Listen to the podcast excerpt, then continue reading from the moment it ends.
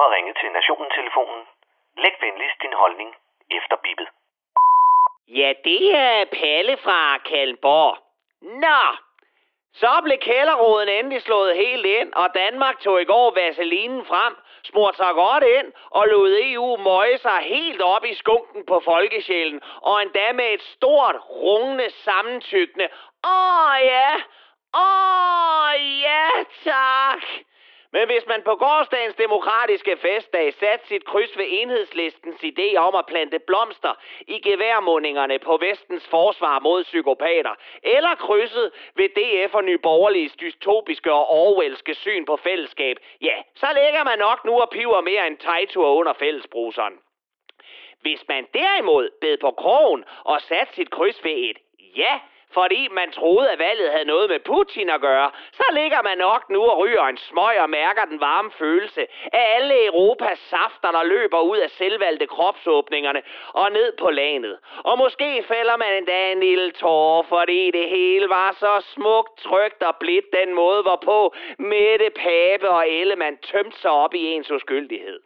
Hvorom alting er, så er skovsneglen endelig spist, og det fulde medlemskab af klubben, det er officielt. Gazprom har lukket for gassen, og nu skal hele Europa stå sammen. Vi skal dyrke fællesskabet, vi skal passe på hinanden og åbne vores hjem og hjerter for vores næste, og ikke mindst dem, som er i fare.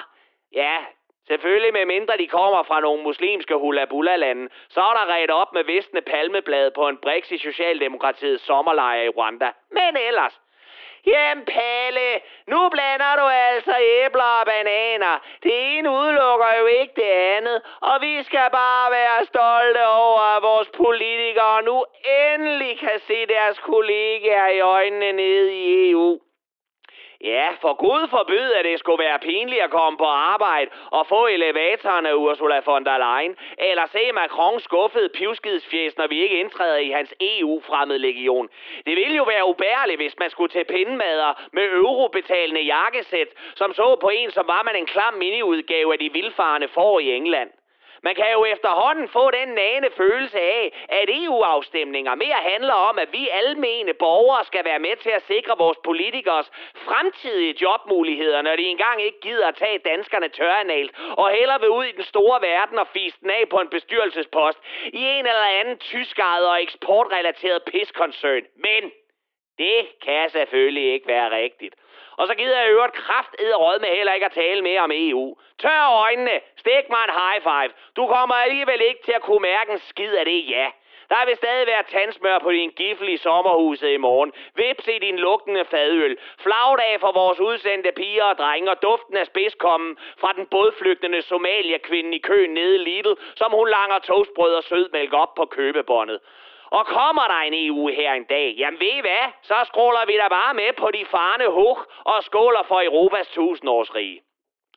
Men skal vi ikke lige her på faldrebet heller tale om, at siden sidst, så har de i Guds eget land for selv samme Gud ved hvilken gang myrdet børn.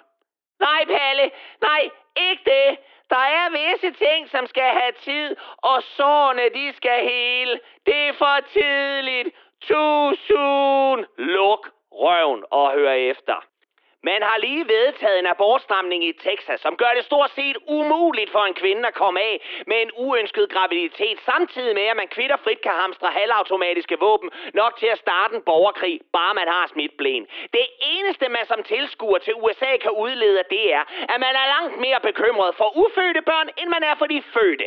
At amerikanernes frihed og ret til at gemme en i røvhullet og en bazooka i fissen langt overstiger det, at forældre skal afgive DNA-prøver, så man kan identificere identificere deres syvårige døde børn, som har fået skudt ansigterne i stumper og stykker, fordi det trods alt var vigtigere for guvernøren og alle andre politikere i USA fortsat at modtage kampagnepenge fra NRA, så de i ro og mag kan sprede demokratiets goder ud over hele verden med en bibel i den ene hånd og en 9 mm Browning i den anden. Det er ikke friheden, når 88 procent af landets befolkning ønsker en endnu strammere våbenlovgivning, men ikke får det på grund af en interesseorganisation, der poster penge i landets ledere. Det er til gengæld gengæld oligarki. Og dengang, der var udtrykket brugt korrekt.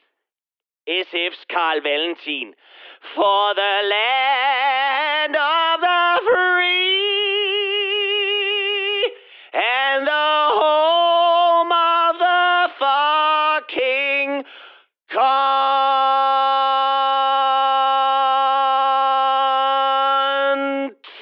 Og det, din højreorienterede trigger-happy kusinknipper, det var Palle fra Kallenborg.